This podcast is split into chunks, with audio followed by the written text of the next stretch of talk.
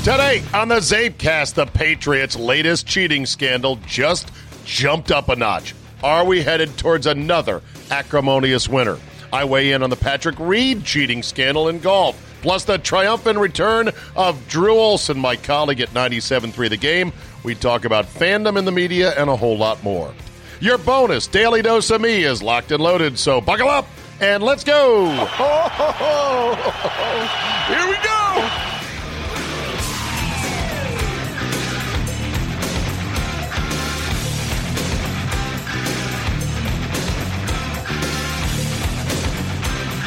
Wednesday, December 11th, 2019. Thank you for downloading.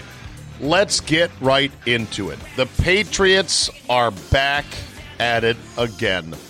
This incident, at least for me, is likely to change everything. Now, I want to wait another news cycle here. I want to hear a bit more. But the thing that jumped up for me was the revelation that there was eight minutes of B roll footage of the sideline of the Bengals, their next opponent, that this so called independent contractor crew was filming as part of a web series on Do Your Job. I'm sorry. For a little webisode, you don't need eight minutes of the sideline. You might need a quick sideline shot, but not eight minutes. I ain't buying it. Now, I did have a professional videographer uh, who works for a company that takes this kind of stuff in say, oh, our guys go out and they shoot hours of B roll and we ingest it into these big computers and machines that, you know, logs it all. And uh, the editors go in, they cut it up, get some slices, and away we go. Not for a little web episode. You're not taking eight minutes. If you just need to show, hey, here's the job of a scout go to the game, sit in the press box, get your notes. Uh, look for this, look for that. Okay, do we have a shot of the sideline? There it is, real quick, and away we go. Eight minutes. Mm-mm. This is very dicey. And I want to hear more. I want to wait for the news cycle to go through another churn here before I jump too deep into it. But this is already beyond the point of, oh, yeah, it was a big misunderstanding. It's echoes, exact echoes of what they said back in the first Spygate, in which they said, well, if you get caught, just, you know, here's your answer. You are creating a documentary. And I guess if that doesn't work, you could say now in 2019, I was uh, creating a TikTok video. Yeah, that's it. And they're trying to the Patriots wall it off from Belichick had no knowledge. This had nothing to do with football operations, that this was part of their video and media department. Hmm, okay. Belichick the dictator, Belichick the detail guy and they're hiring outside contractors. Oh, otherwise known as disposable people. It's extremely fishy. And when you say, well, why would they need it to beat the hapless 1 and 11 Bengals? Remember when they started filming the uh, Jets? Jets weren't good then either. They do it because it's what they do, and they figure we're going to keep doing it until the penalty for doing it gets too severe to do it again. And apparently, the previous penalty not severe enough. If this is true and I want to find out more, I want to hear more, they need to be hammered. I mean, hammered this time. And I was a defender of the Patriots in Deflategate. I said the NFL hadn't proved their case. I said the Wells report was comical in its distortion and stretching of the numbers and the theories involved. Yes, the fact the footballs went missing for a short period in a locked bathroom with no cameras is enough that should have warranted a sanction. Obviously, the Patriots dragging their feet on certain things regarding Brady's cell phone warranted a sanction, but the NFL hadn't proved their case, and it didn't affect the overall outcome, of the game. But this, this is different, man. And you go hand in hand with what the Astros did, and I'm waiting to see if uh, Rob Manfred has the balls to come down hard and suspend AJ Hinch for a year, which I think he should. Uh, take away draft picks, which I think they should. Issue a multi million dollar fine, which I think they should. We'll see.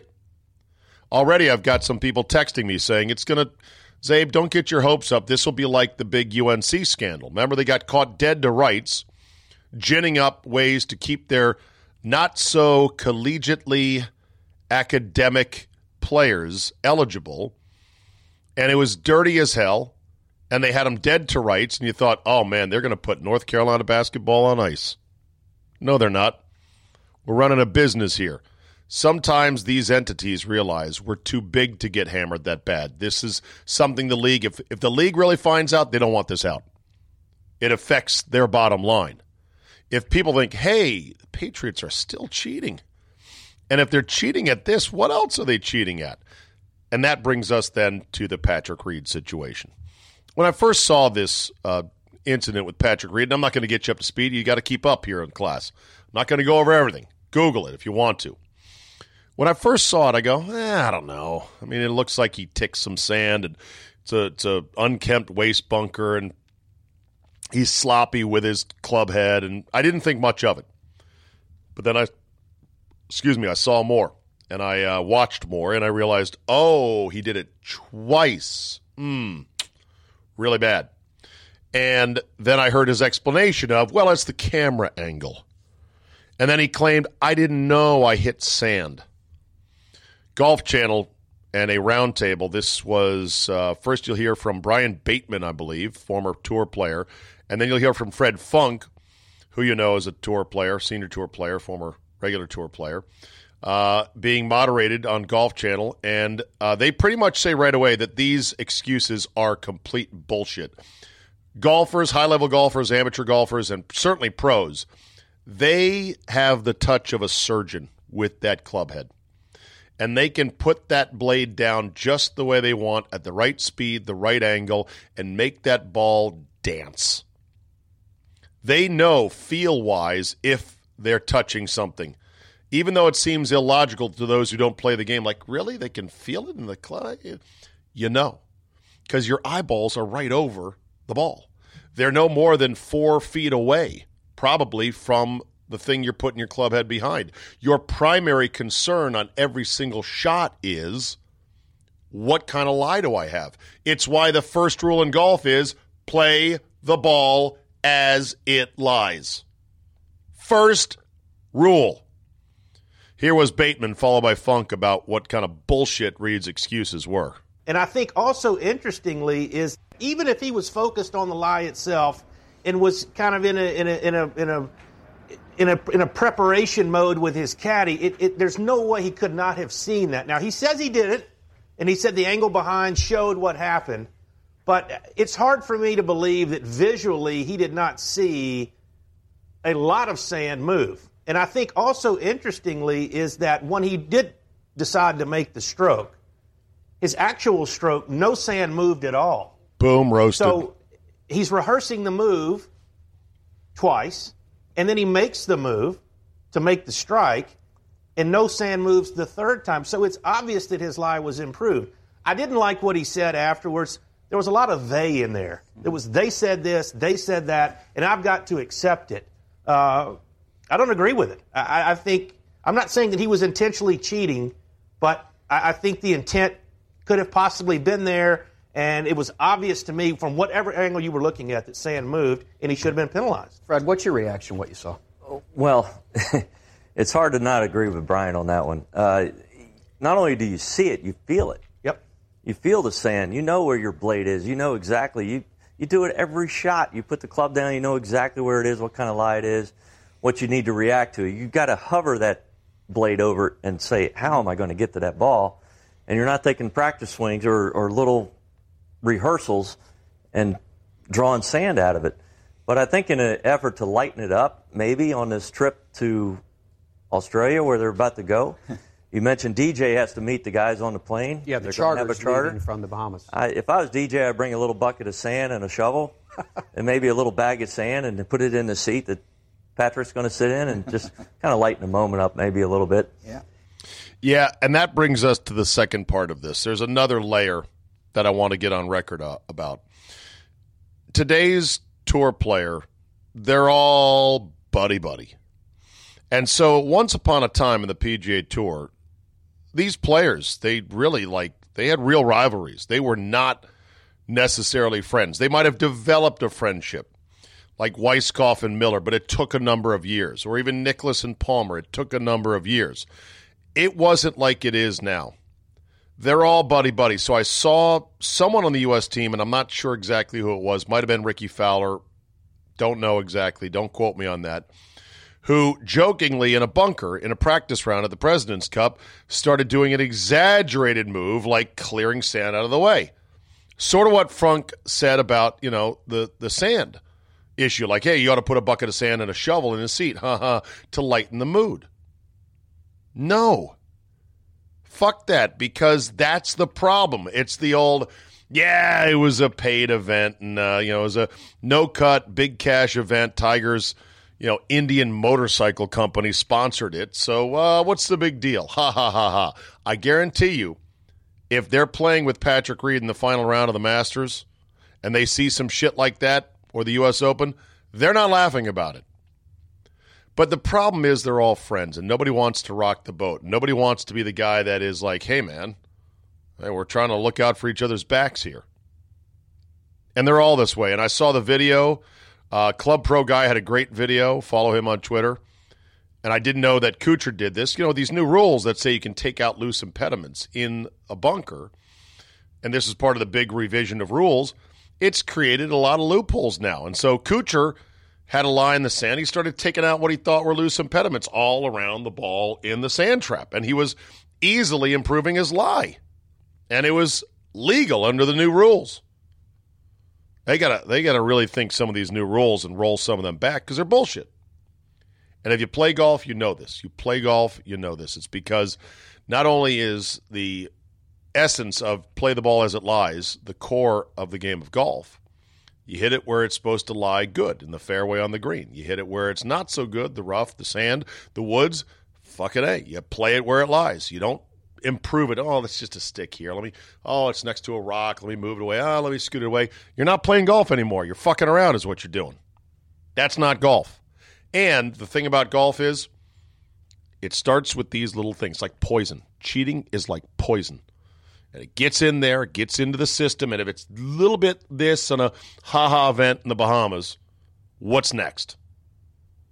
And I wish the top players in the game were a better example for this, but I'm looking at you, Tiger and Phil, the two of you. Tiger with multiple incidents in which he did not live up to his stature in the game when it came to bending and or breaking the rules. I'm not going to go through them here. And Mickelson with that god awful embarrassment at the U.S. Open at Shinnecock Hills, where he was slapping the ball around the green like a jackass, and then refused to DQ himself out of honor and grace and good sense because he clearly meant to do that. It's bullshit.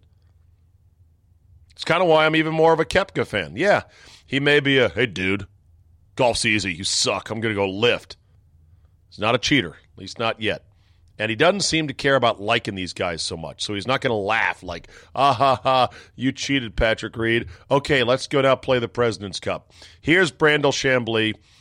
I know Chamblee is polarizing to some extent, but I think this is good. It's a couple minutes. We'll play it, and then we will move on to Drew Olson. Uh, bring together your thoughts over the last what are we now five days from everything you've seen from from what happened in the third round on Friday to the non-apology to the penalty to getting to Australia Tiger calling Patrick a, a great kid that everyone wanted on the team. I think Patrick will be fine. Yeah, it's a lot to unpack, but uh, in general, I'll just say that the team will have the appearance or the patina of a well-oiled machine. Um, but deep down in the marrow of this team, they will be affected by this controversy. Uh, their DNA as a team has been altered. There's just no two ways about it. To defend what Patrick Reed did is defending cheating. It's defending somebody breaking the rules. Everybody in the world of golf, and look, the world of golf um, eliminates borders. You are, we are brought together by our love for the game and the love of the traditions of this game. And as far back as this game goes, at its inception, is you do not improve your lie. This is not a new rule. It's been around a long, long time. I don't care what camera angle. You can go overhead, you can go down the line, you can go face on. Um, he would have known he was moving sand in the path of his club, improving his lie. So they, he's put his teammates in a very difficult situation. Uh, if they do defend him, they're tacitly defending breaking a rule, flagrantly breaking a rule. But as teammates, Obviously- as teammates, shouldn't they defend him? No, I don't think they should. Uh, Oh, you come know, on. They're you- you- teammates. How, how are you going to defend that? Well, How are you going to defend that? It's it's it's an untenable situation. when you're now in a team situation, it becomes a little different than an individual look, game. look, they, they they won't defend him. They they won't. They won't- I- they, I'm they not won't saying defend that convict him. they won't speak right. to it because they will have. I have no doubt been well coached not to speak to this issue. That it happened at the Bahamas. We're not going to talk about it. But the unadmitted specter of having in their midst somebody who so flagrantly broke the rules. Look, they made a deal with the devil when they chose to put Patrick Reed on this team. And the hopes was that whatever darkness he would bring to the tee, uh, to the team would be offset by his competitive fire. That's what they hoped. You know, when was the last time a team member stabbed everybody in the team, on the team, as soon as the event was over?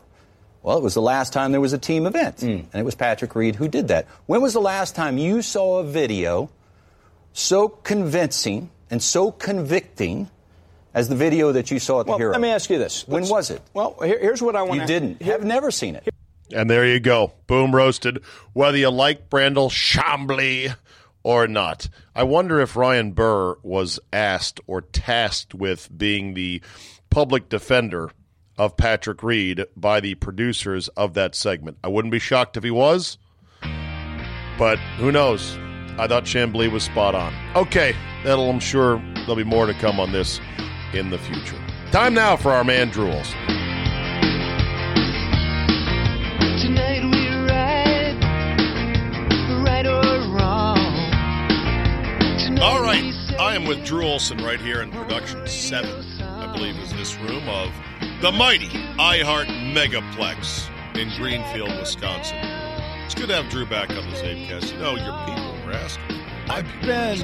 I've been living in exile. What's the deal? Where has been my invitation? I know. Well, what Waiting happened by the was phone and like Right. save every day. Every time the phone rings, I look at it. It's like, oh, not saved. so two years ago, uh, first of the year, I started the CzabeCast, um, and I was like, "Well, shit, who can come on with me from time to time that I can pinch for 20 minutes of their precious, valuable time?" And I was like, "Drew, for sure, Drew." Okay, great.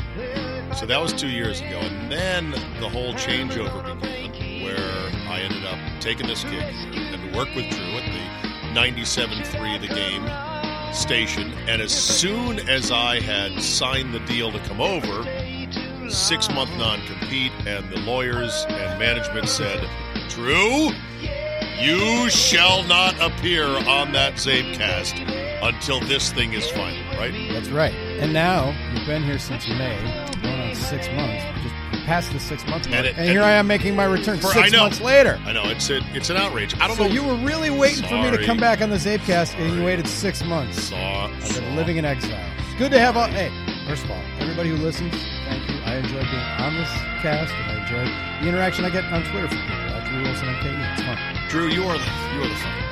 Uh, I appreciate what you did to uh, recruit me and what you did to say. Wait, wait, we didn't tamper. That's why I wasn't on for six months. There was no tampering, I'd say no tampering. collusion, no tampering, No, no but re- tampering. no, but recruiting is recruiting and tampering is tampering. No, Uh, All I did was answer, uh, offer counsel as a friend. exactly. About what Well, look, you uh, right. You said this is a gr- good group of guys, and it really is. I do like the guys here at the station. I'm getting to know and learn each of them a little bit more as we go along, which is great. And hopefully, they don't mutter, mutter too many bad things about me behind Coast, that East Coast asshole thinks he's the man. What the hell's wrong with him? Um, so anyway, we got a lot to talk about today. We got ground to cover. We got ground to cover indeed. So um, let's talk baseball because who doesn't want to talk baseball in the middle of winter? middle of football season? Gather around the hot stove, people. Actually, no. Let's not talk baseball. Let's talk fandom. Drew is famously, for those of you that don't know, not a fan. He is hardcore media through and through. You don't wear gear for the most part, jerseys, replica stuff, or whatever, and you don't really live and die with the winning and the losing of the teams in our area. You want the teams to win. It's better for you, better for Good us. for business. But you're not a fan fan. No, well, I want the teams to win. It's good for business. I, I subscribe to the theory there's no I in team, but media starts with me. Right. If the local teams win, our business goes up. People mm-hmm. want to be more in the sports world. If they lose, it doesn't tear my guts out. I don't. It's like, well, okay, that, that happened, and and that's from covering it and being in it. I talked to, and I'm not going to compare. I'm not drawing a comparison. This is a Dan Needles, our buddy, my TV Yes. partner. This is one of his stretches.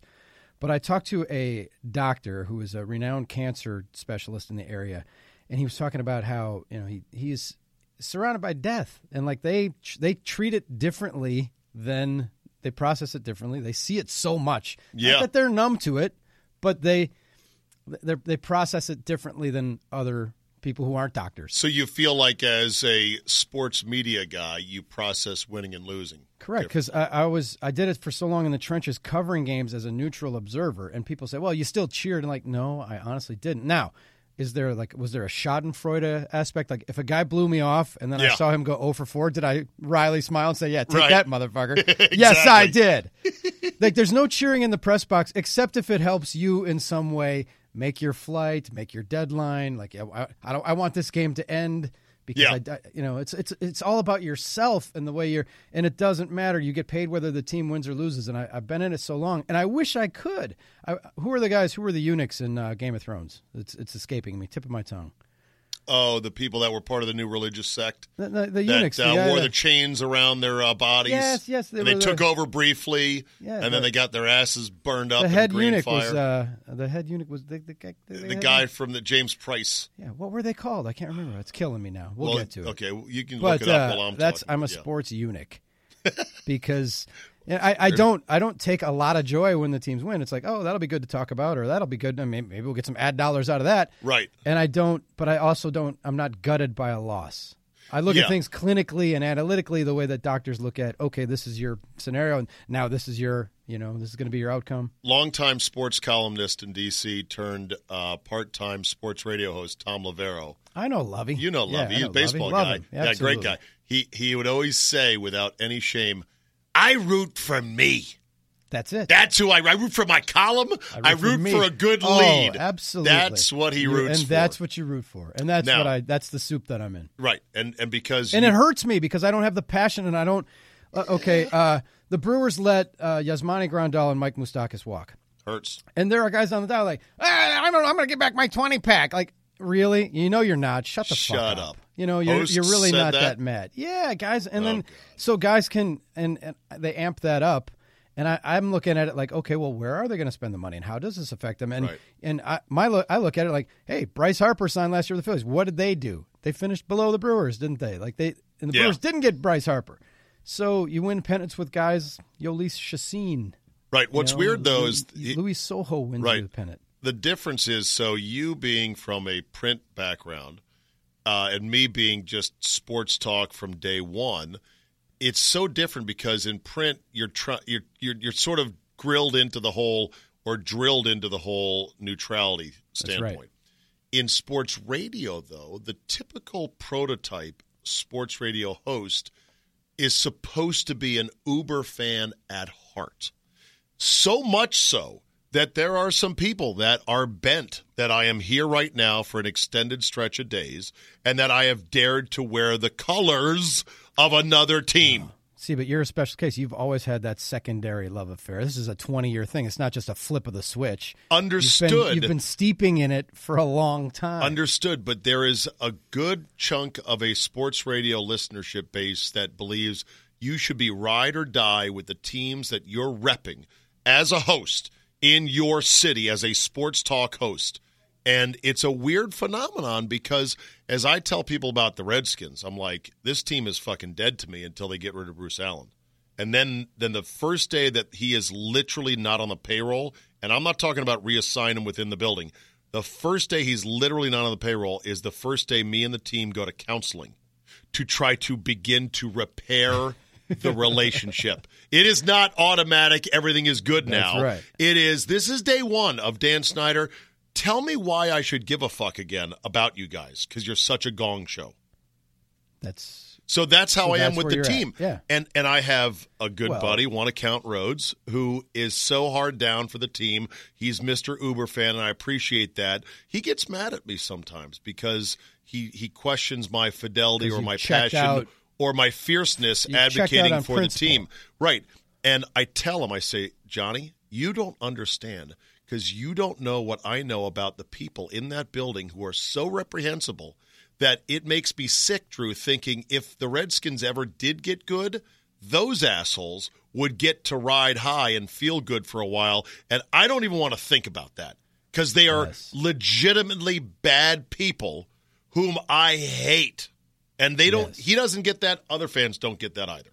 when you get behind the curtain and you see what the wizard looks like and you see how the, the fudge is packed or the sausage is made or whatever you want to say packed. whenever you when you see that you do get a different perspective and i uh, i'm shaped by that now uh, Now it helps if there's a good organization with good doubt. people that you like No and doubt. respect, and then they have a good season. You can go, yes, that was good great. for them yes but then there's also you're right some people in sports are reprehensible some people who are painted as model citizens we know that they aren't Frauds. fraud complete frauds and it's Always look for the most holy and religious of That's athletes. They're the ones that are most suspect to be like, okay, what shit you got going on behind the scenes? That's often the case. Now, here's the thing: I, I it's I can't give. I'm not going to fake the passion. I've never done that. I, I'm not going to fake like I'm outraged that the team's lost five in. I'm like, well, what's happening? And I'm telling you what's happening, and I'm hope to raise the bar and the discourse, and I hope to give people something else to think about while they're Yeah. reacting as fans. Like I try to understand the psychology of fans, and I don't, for the life of me, the modern fan. Here we are with the Packers.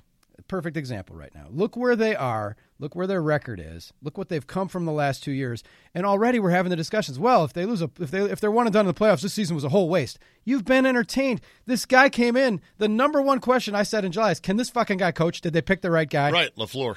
Yeah, that was the only question, and apparently he can. Ken.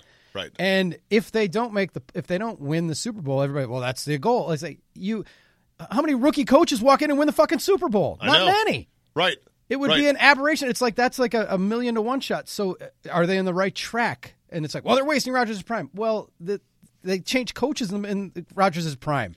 Do you believe in the NFL in being on a track, or do you believe every season is a individually wrapped piece of candy that It's- you you just don't know, and that it resets every they're year? individually wrapped, but they're from the same bag. There is Okay. continuity that carries, but you're right, and it's it things flip over. And Look for, at these pop up winners we've had. The Eagles were a total pop up winner. for sure. The Packers, when they won it with Rodgers, was a pop Well, up they 10 were a pop-up winner because winner. yeah, the next year they were 15 and one and lost a divisional playoff game at home. Well, that okay. Well, So- they were pop up. Okay, they, I guess they were wind. trending the right way. And they've been elite since. All right, Eli Manning. part, when- when- Eli Manning, who played last night, Oh, was yeah. a two-time Super Bowl winner as wild card. And I like to say that to my Giant fan friends. I'm like, yeah, wild card. It's sort of a Well- Costanza thing in Seinfeld when he's like, yeah, you won the World Series in six games. It, it's and this is the dichotomy. Would you rather have your team be what the Packers have been since their Super Bowl with Rodgers healthy? Right. It's like we want that one championship, but then you're going to wander the desert for 10 years. I'll take the championship. no, people I'd sign up for that all the time. 10 years. The Arizona Diamondbacks. How long you're The in the fucking woods? Diamondbacks are still paying Curt Schilling and Randy Johnson's grandkids salary money deferred, and they haven't won anything. Are but they they, really? got that. They Is got- that an exaggeration? Well, they're paying them. There's some Bonilla money hidden in there. Is there I really? think- I think, it's Wow, I think they still are. I think, so. I think they are because that's the way. That's the, but That's the that's, they the do it. deal they made, Yeah. and they haven't won since. But you got the one. And it's like there's a value, even if people say this with the Wisconsin Badgers team we follow. It's like, yeah, but they'll never make the college football play. Well, they're in the fucking Rose Bowl this year. They win ten games a year. They're fun to watch. They're not an embarrassment. You don't have uh, scandals everywhere. You don't have Right. It's it, Paul Chryst isn't a flight risk that you're worried about every time he gets on a plane. He's going to go take another job in the SEC. Right? No, it's, It's- pretty good. It's pretty comfortable and good. Now, uh, are we cheated? Is your life diminished because they haven't made it to the college? Because if they make it to the college football playoff, there's no guarantee they win, right? right. And so I'm happy as a clam with the Rose Bowl. The Rose Bowl is a bowl game I love. This is a, a success. You can't have an unsuccessful season and go to the Rose Bowl in my book because Yeah. I came up at a time when the Badgers were so horseshit that there was the idea of them going to the Rose Bowl was like, yeah, and tomorrow for lunch, I'm going to take the space shuttle up to Mars with Santa Claus and the Easter Bunny. That's how remote it was. It I was know. like there was no fucking chance. So uh, people just need this perspective, and it's like the fan mentality. And I hear this all the time. I would rather have the team go four and twelve and get a good draft pick than lose the NFC Championship game. And I say you're fucking crazy. I know. Well, fans are like that. They'll say shit. Fan fans lie. They lie to know, themselves. They lie to themselves. They certainly lie when they come on radio shows.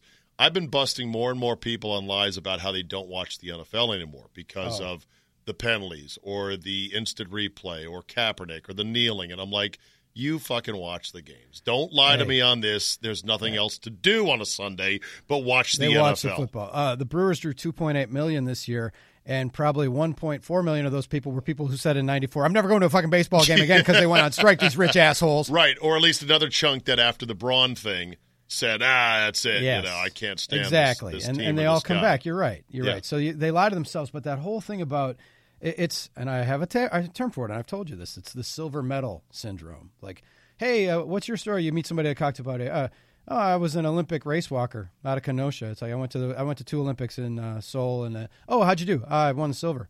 Oh, that's too bad. that's too bad. Well, you know, bad. sorry for that. It's pretty good. It's pretty freaking good. I know, but, not see, good enough. In North American pro sports, we don't give out silver medals. We don't. There is no bronze medal There's no either. bronze. You're right. There is glory and shame. That's right. That's it. Eternal Okay, so shame. Eli Manning is Yeah. regarded as you know he's, people are arguing his Hall of Fame catch, which, which makes my head explode because I wouldn't put him he in. lucked but into my two standard, Super my Bowls. standards, my standards for the Hall of Fame are a lot different than other people. which is funny because I argue this with Dan Needles all the time, my buddy from Channel 12 here in Milwaukee. He's he'll say, "Well, Eli played great in big games." I said, "Too bad he only played big games twi- two years out of the 15 he played in the league." Right. Yeah. he, he never won a playoff game outside of those Super Bowl Yeah, years. and I said, exactly. "How is that?" And then if if that by that measure he gets in, then Mike McCarthy and anybody coach who wins a Super Bowl gets in, right? Right. It's Because a very low bar all of a sudden. It is. Joe it's like, Flacco would have to be in damn straight. because he was a big game hunter That's in the right. postseason. So yeah, I, I would. It's a uh, small sample, and people lose their shit about the, Mm-hmm. the analytics of it. You have to be a little bit more, and that's where I I'm clinical. But then the the disconnect is the fans who nothing is good enough for a fir- first year coach. I thought a winning season would be a step in the direct. You know, a winning season by LaFleur I making the playoffs is like that's great. But sometimes people conflate or confuse uh, analysis with criticism. So if you analyze the Packers and go, wow, look at these numbers offensively points per game, yards per game, offensive ranks, this, that, the other. You stack them up last year to this year for the Packers, they are damn near nuts on identical. That's right. Identical. And so what's the difference between a failed season where you fired McCarthy mid-year versus 10 and 3 and the 2 seed right now with 3 weeks to play? Defense is obviously a big part of it. Yeah. And maybe a little dollop of luck And working maybe Aaron a Jones dollop into the scheme, you Right, know? a- right. Aaron Jones reporting to camp 15 pounds lighter and on a fucking mission, and then a little dollop of injuries. They've been super healthy this year, healthy. and a little dollop of scheduling of oh, your dance partner in the NFC is the NFC East, Yeah. and they still lost a game to the Eagles. Yeah. who turned a- out to it's be all in good. that stew. Yeah, So they may be ahead. And so now, what if they take a step back next year because of injuries or luck or a schedule, you know, first place schedule that is I'd be a- willing a to bet it if they roll in the Packers at let's say 12 and four. God forbid they lose another game, right? Yeah, yeah, okay, yeah. God if forbid they, they lose, to the Vikings. they lose to the Vikings, and they're twelve and four. yeah. God forbid they lose to the Vikings and they lose the division. Do we know if they have the if they lose to the Vikings, Drew, and they end up identical win- twelve and fours? It's a split head to head. yeah, they win. They do because of- they will win better division record. Oh, they do. Packers Packers would win if they beat uh, if they beat if they win the games around the Vikings game. If they win those two, if they beat Chicago and Detroit, they're in the division champ. They're, No they're- they're doesn't matter. Locked. Yeah. Wow. Okay.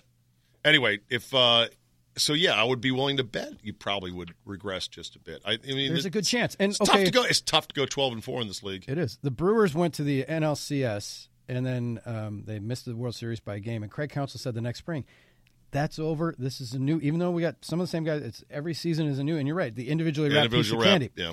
And he's like, "This is that. We're going to write our own story. This is going to be a different story. We're going to write." And they did. They went about it a different way. And uh, but it was still tasted the same because they sprinted through September to get to Yeah. the playoffs. But it, every season is different, and there's no that carryover. Doesn't happen. By the way, on McCarthy, uh, Drew alerted me to this because I saw it on my Twitter feed, and I was like, "Yeah, yeah, yeah." Too long, didn't read. Too long, didn't watch. I'll go back to it later. Just scroll, scroll, scroll.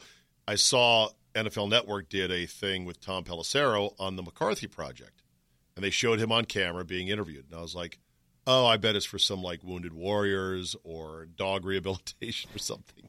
Rescue, the, animal McCar- rescue. the McCarthy project is McCarthy huddled up with other unemployed coaches, including old Jimmy Hazlett, as we say around DC, because Spurrier called him Hazlett instead of Hazlitt. That's hilarious. He's like, "Yep, that Jim Hazlett. I hear he sleeps in his office down in New Orleans. Not really helping him out, is it?" he was oh talking so the old much ball shit. coach. Yeah, the ball coach is like, "I'm not going to spend all day in my office because it doesn't really work necessarily."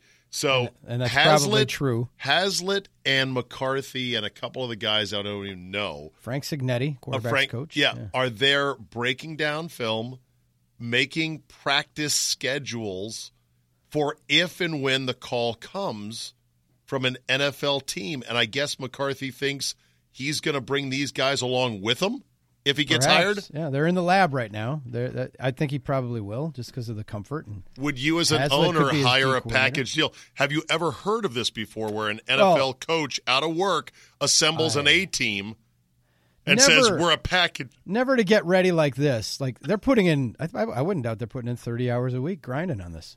Right? And when asked about that, McCarthy said, "We need football right now," meaning we, as in my he family. and his family need football. He, he needs football. And he damn near choked up saying it, That's right? right. Yeah. Because it's going to be a lifer. sacrifice for him to move. His he's got Yeah. roots. He loves Green Bay. He loved the Packers. I mean that that wound is going to take a long time to heal for him because he, was cleaved off from. He would lo- he would have stayed there until he Sure. hung it He has a street named after him. Indeed. Yeah. It's So got to be tough for him. And he lives there where everything is Packers. It's not like New York where eight out of 10 people on the street don't give a rat's ass about the Jets or the Giants. Right, right, right. It's the Packers. And It strikes me as a bit desperate. He, I think he, I think more than anything, he probably needs an excuse to move out of that to be away from that. But the thing is, though, I think he's Czabe, like I think he's like you- anyone who works in a high demand job where you're working, working, working, working. Suddenly you're home and your day is wide open and you're lost. You're like, right. what am I going to do? you're fixating on this package deal, though. Every coach that gets hired has a package deal. Every They're coach, every coach has his, In his guys mind, in yes. his mind. It's like this is my staff, these are my boys, and I'm coming with them. And Right. everybody, most people know who they are when you're In- doing those searches. In theory, an owner might say, you know what? I like that. You're showing initiative. It's like you and I doing a CzabeCast for no money two years ago for no reason other than eh, I. You know, people ask me about this podcast because they're like, "God, you do two shows and you do this," and I'm like, I consider it my prepper's garden, like a prepper who is learning how to grow his own beans. This is the last resort if all the other broadcast jobs go away. This is my compound. It. Yep. right. This is what I retreat to to find a way to survive. There's MREs here on this wall. We got b- bottled water over there. Exactly. Because you know what? In our business, when guys get fired and it's like, oh shit, what now? The news reports usually say, uh, and so and so plans to start a podcast. Yeah, oops. And I go, oh yeah, gonna start a podcast. Francesa. Right. right, right. At least this way, uh, when when I get whacked finally, it won't be I'm starting a podcast. I'm retreating to my existing podcast. Adam Carolla blazed this trail. And, uh, Exactly. he he did it. But the thing is, like the other day, the boss asked me. He goes, "So you know, we don't usually have many big picture. We're so day to day nuts and bolts. Like I'm Yeah, yeah. getting through the week." He said, "You know, how long do you want to do this?" And I said, "Till they take the jersey off me." you know, my kid just started college, but I'm uh, I'm in it. Tim actually it- asked you that? until it runs out. Yeah, yeah. He's like, "How much? What's your?" But he's asking me like a life plan or something. It's like until it runs out, till they take the jersey off and tell me I can't do it anymore. You know, I, I used to think by the time I'm 60, nobody wants to hear my shit anymore. And then I started looking around at other people in the business, and I was like, well, those guys are fucking way older than me. And even though I'm 51, I skew younger because I'm a little degenerate punk, you know, who likes looking at shit that young people like, like TikTok. totally fascinated by that right now. So there's no reason I couldn't do this to 65 if I wanted to, or even 70. Until Look at Uncle out. Brent Musburger. Exactly. Until it runs out. Until they take the jersey off and say you can't do it anymore. As long as you stay youthful in mind and spirit. And maybe Mike McCarthy can hire me to be his ball boy. Sports keeps you young. You know, or his video uh, or his uh, uh, analyst. Yeah, exactly. I'm his media guy. Is that it? Two more questions. Yeah, All right, right. that'll do it. All right, We'll see you tomorrow. That's I- right. That's the job to have. or or be like Andy Reid. Time is yours. Scott Lynn would always make fun of Andy Reid in Philly when he'd go. He'd say a few statements and they'd be like, "The time is yours."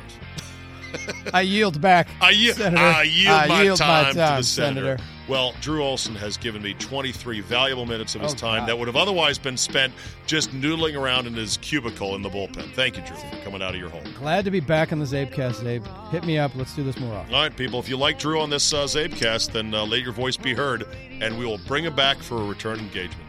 Pick up your coupon for a Palermo's pizza as you exit the door. that's that's the salary for doing the CzabeCast. All right.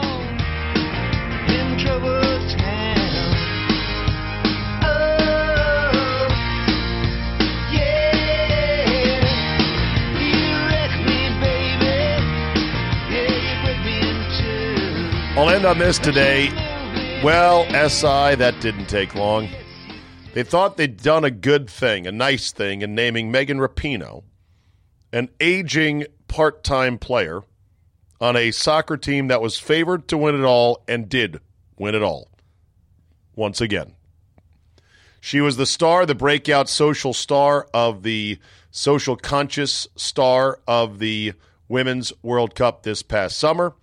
Very vocal about equal rights and about uh, uh, gay and lesbian rights, and of course, a big Trump basher. So, I mean, that's irresistible catnip to the liberal media in the sports world. So she was, of course, named the Sports Person of the Year by SI.com or SI, whatever is left of the actual magazine, and it's not a whole lot. Wonderful. Yay. So there she is up at the podium accepting the award. What does she do? She turns to attack SI. She says, Is it true so few writers of color deserve to be featured in this publication? No. Is it true that so few women's voices deserve to be heard and deserve to be read in this publication? I don't think so. Oh, wow. Hey, you know what, Megan? Thanks a lot. That's cool. Make us look like shitheads. We were doing something nice for you and for the cause, and now you're turning on us? Us? Really? Do you know? Did you see what they just sold this once great sports magazine for? It was pennies on the dollar. Do you know everyone that's the, the handful of people, the dozens of people who still work in this shell of a media organization? Do you know how glad they are just to have a crappy job for probably half pay? And now this, we we do this uh, no good deed shall go unpunished. SI, you learned your lesson. Maybe. Maybe they learned the lesson, maybe not. Who knows?